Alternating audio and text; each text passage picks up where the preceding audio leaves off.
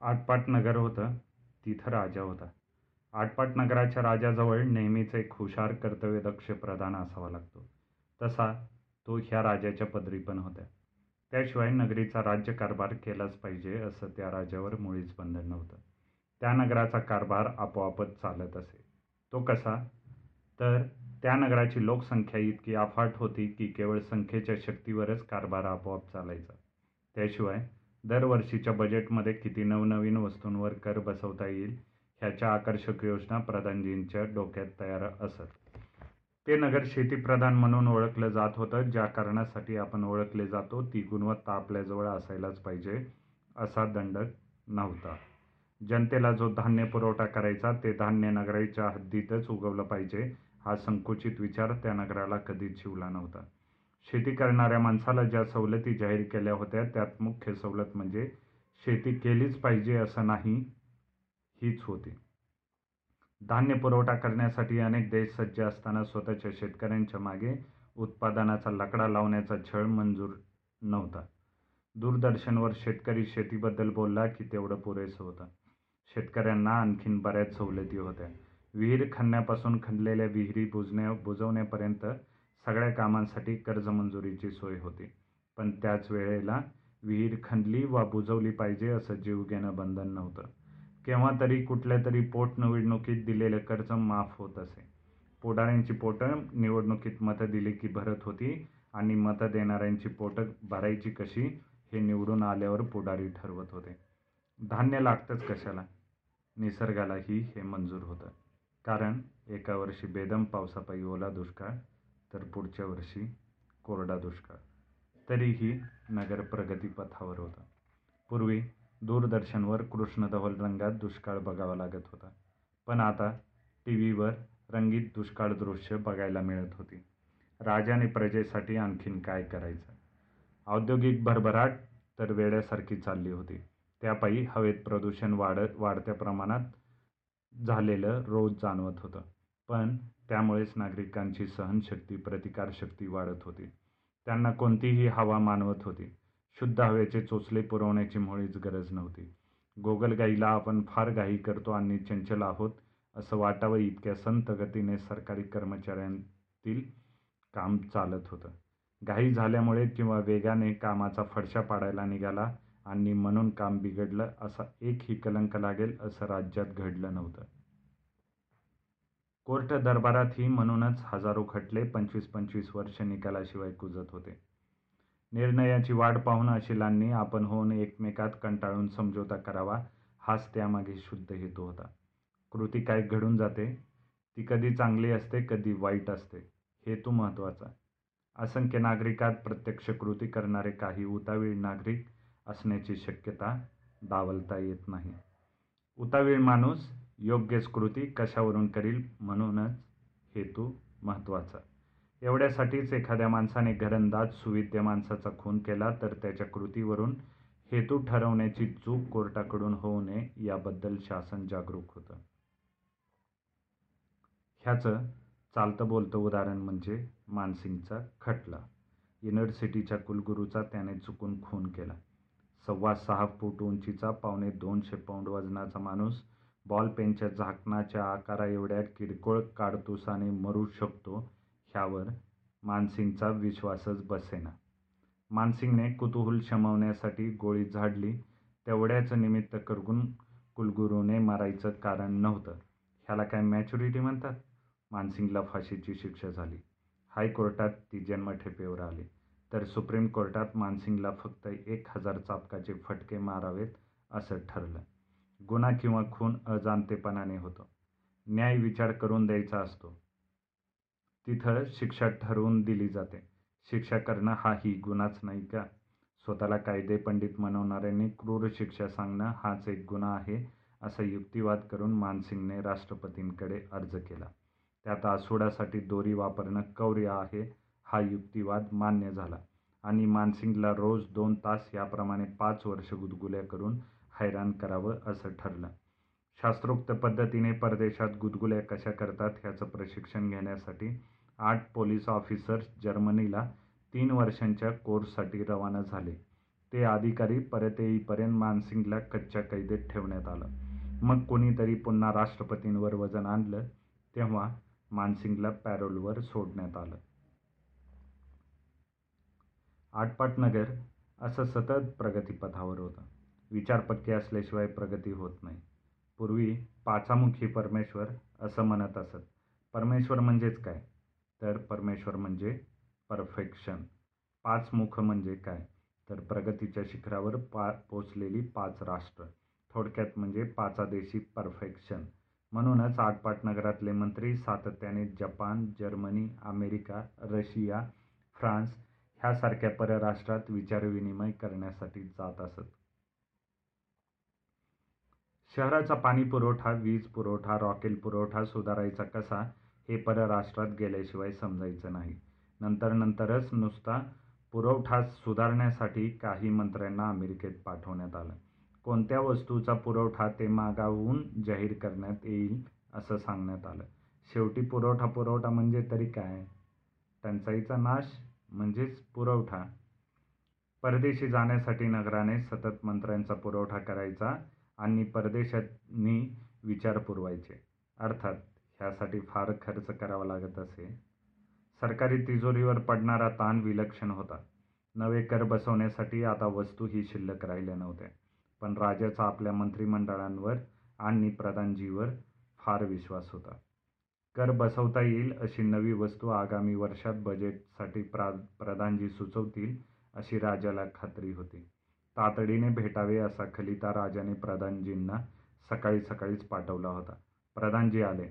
राजा आणि प्रधानजी एका खास दालनात गेले. हातातील फाईल समोर ठेवीत प्रधानजी म्हणाले महाराज योजना तयार आहे. राजाने हुरूपाने विचारलं नवी वस्तू सापडली? हो महाराज. कुठं होते? हाताच्या अंतरावर. म्हणजे? महाराज विचार करण्यासाठी आम्ही डोकं खाजवीत होतो.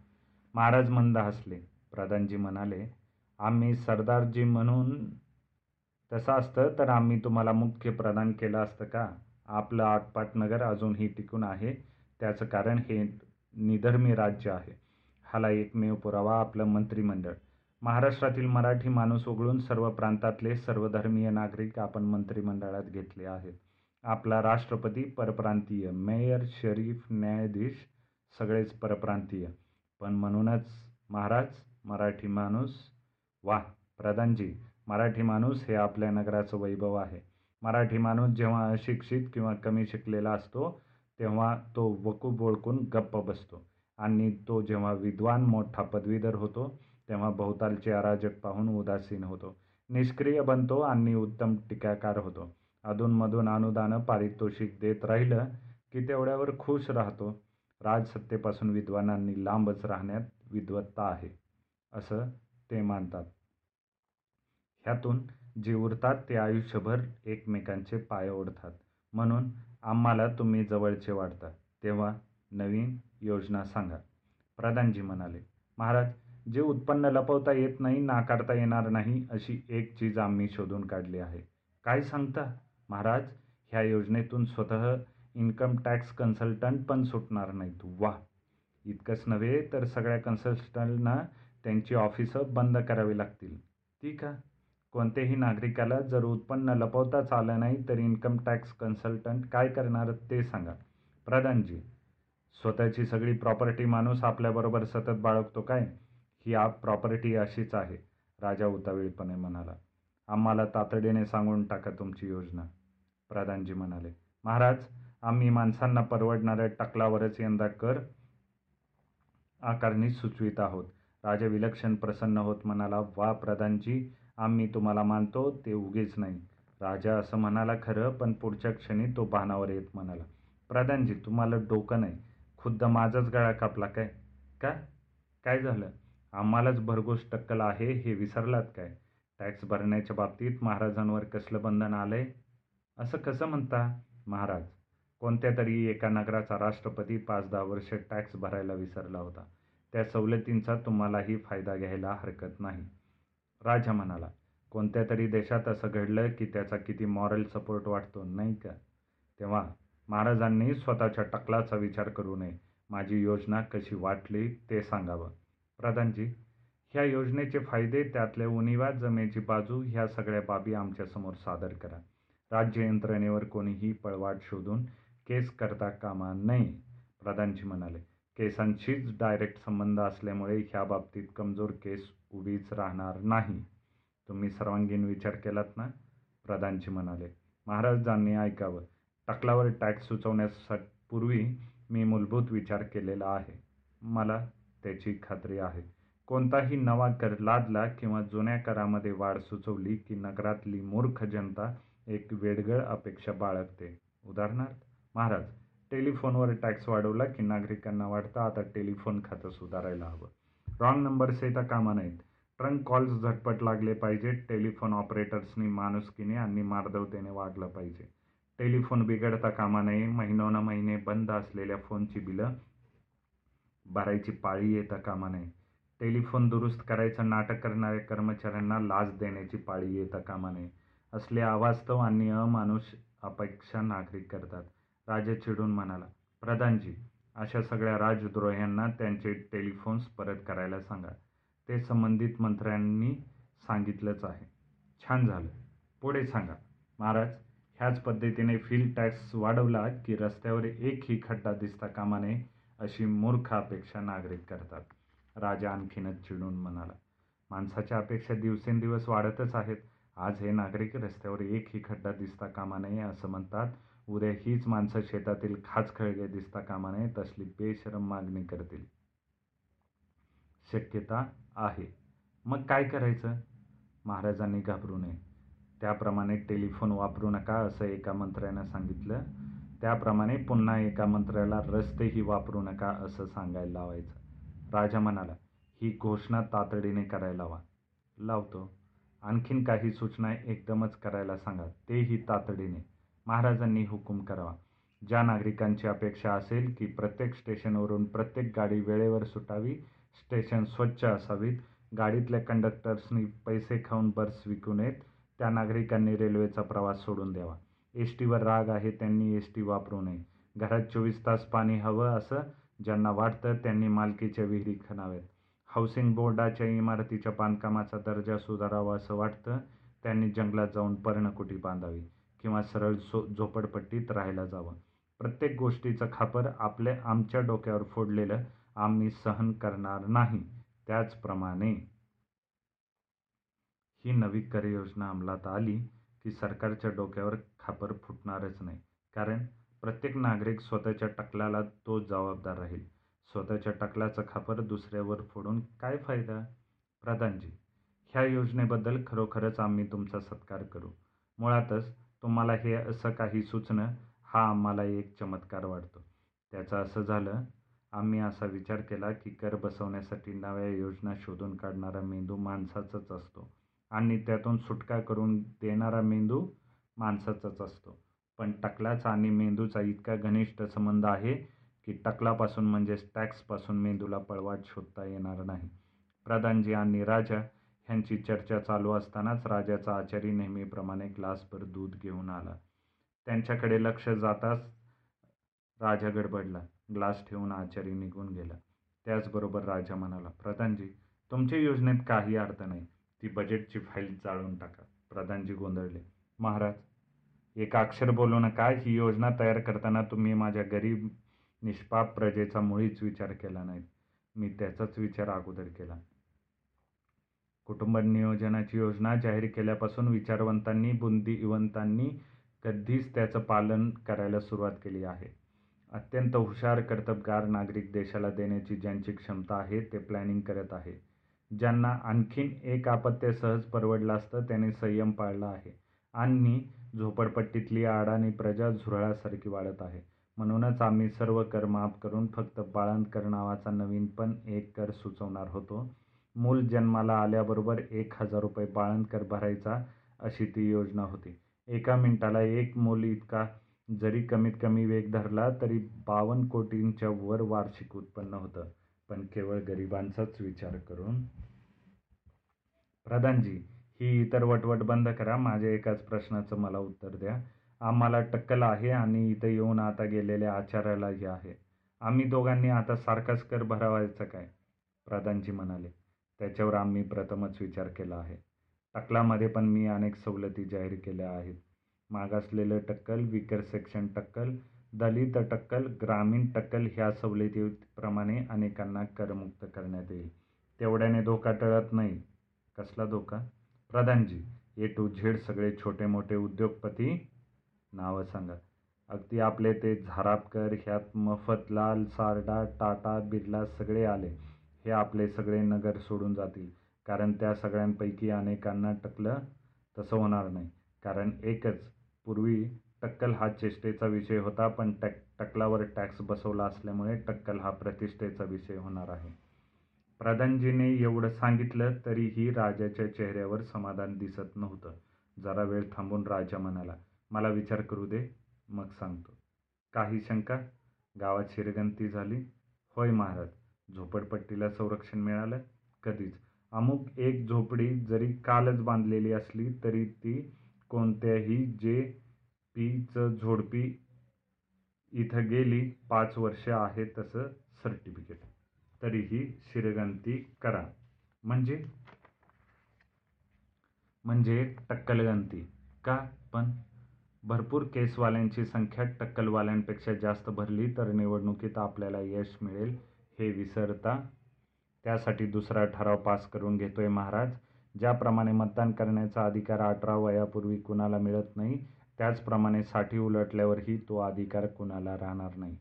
का? साठी बुद्धी नाठी अशी मराठीत म्हण आहे. आणि हिंदू धर्माप्रमाणे ते वय वानप्रस्थात जाण्याचा आहे. त्या धर्माचा हा संकेत जर आपण सांभाळला तर त्या निधर्मी राज्यातही आपली रूढी सांभाळली गेली. ह्याच्या आनंदात अधिकार गमावल्याचं दुःख कुणाला जाणवणार नाही. आलं लक्षात? राजाची कळी खुलली. असं केलं की केसवाल्या नागरिकांचं प्रमाण आपोआप वाढेल की नाही? राजाने प्रधानजींना टाळी दिली आणि म्हणाले आठ तज्ज्ञांचं मंडळ जिनिवाला पाठवा. तिघांना आफ्रिकेला पाठवा. तुम्ही स्वतः मादागास्करला जा आणि आमची स्वतःची आमच्या नऊ राण्यांसह जपानला जाण्याची सिद्धता करा. कशासाठी? काही माणसांना पुढून मागे टक्कल पडत जातं तर काहींना मागून पुढे. त्या सर्व प्रकारांचा अभ्यास करण्यासाठी जगातल्या वेगवेगळ्या ठिकाणी जायला हवं. पुढच्याच महिन्यात आपल्या नगरात शिखर परिषदेप्रमाणे टक्कल परिषद भरवा. विमानतळापासून परिषदेच्या हॉलपर्यंत दुतर्फा समा सलामी देण्यासाठी संपूर्ण टक्कल पडलेले पाच हजार नागरिक निवडून काढा. खर्च फार येईल. बचत रोखे योजनेच्या धर्तीवर टक्कल रोखे विकायला काढा. ज्यांना भरपूर केस आहेत अशांचे विमे उतरवा आणि उद्याच्या उद्या सगळ्या योजनेसहित पुन्हा ह्याच वेळेला भेटायला या. महाराज उद्या बकरी ईदची सुट्टी आहे. अरे हो सांगायचंच राहिलं. उद्याची सार्वजनिक सुट्टी कॅन्सल करा. प्रधानजी लगेच म्हणाले महाराज पुष्कळ दिवळ सा सांगायचं राहून गेलं होतं ते सांगतो. जाहीर केलेली सुट्टी शासनाने तडकाफडकी रद्द करू नये. का? रविवारला जोडून सुट्टी आली की महिनोन महिने नागरिकांचे काही कार्यक्रम ठरलेले असतात. तासन तास रांगेत उभे राहून नाटक सिनेमाची आणि त्याहीपेक्षा रेल्वेची एस टीची तिकीटं मिळवलेली असतात. त्यांचं जीवन फार विस्कळीत होतं. ज्या जमातीचा तो सण आहे त्यांना आपण हव्या तेव्हा हव्या तेवढ्या सुट्ट्या देऊ पण इतरांचं फ्रस्ट्रेशन वाढवू नका. राजा म्हणाला जनतेची काळजी करू नका. बकरी ईदच्या सुट्टीवर अवलंबून राहायचं नाही असं अनुभवाने जनता शिकेलच. आणि म्हणूनच पाच मंत्र्यांची एक तुकडी तातडीने मिडल ईस्टला पाठवा. बकरी ईदचा दिवस मागं पुढं का होतो याचा त्यांनी अभ्यास करावा. टकलावर टॅक्स झाल्याबरोबर नगरात प प्रचंड गोंधळ झाल्याचं नवल नव्हतं. सर्वात प्रथम एक प्रचंड मोर्चा निघाला तो टक्कलवाल्यांचाच.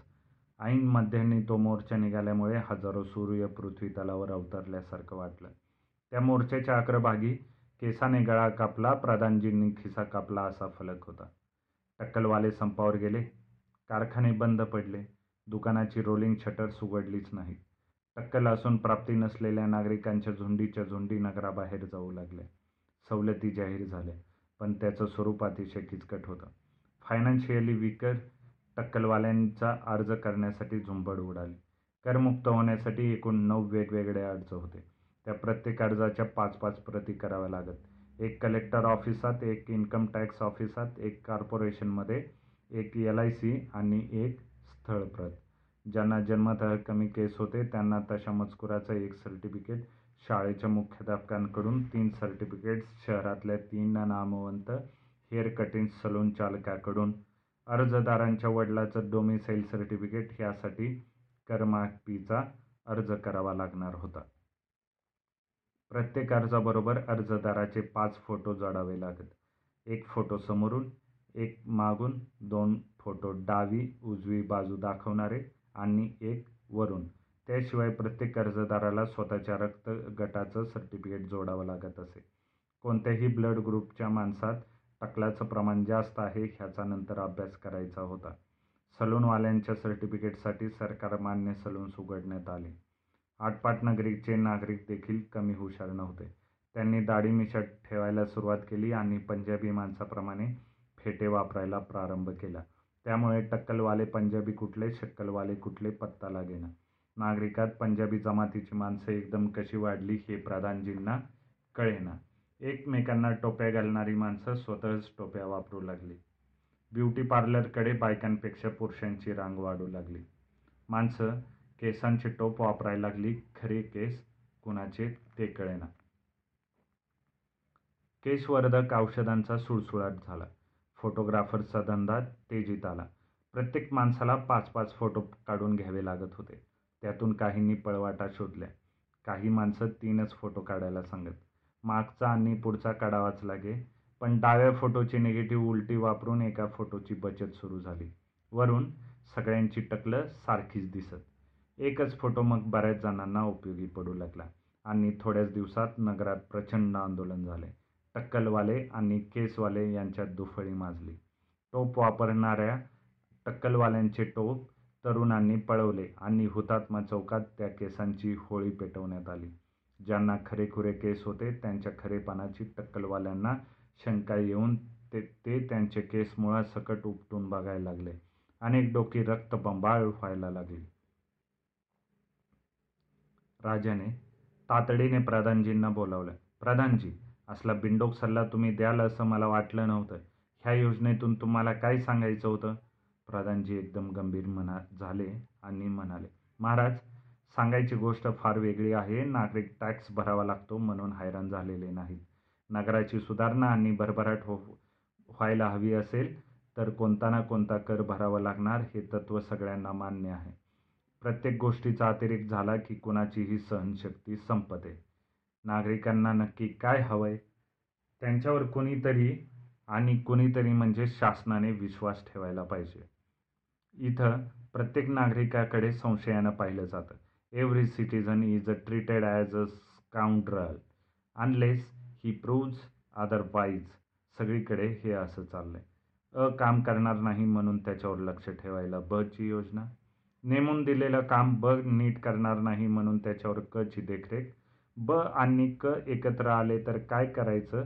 मग ड हा स्पेशल ऑफिसर ऑन ड्युटी तरी ह्या सगळ्या माणसांचा भरवसा काय?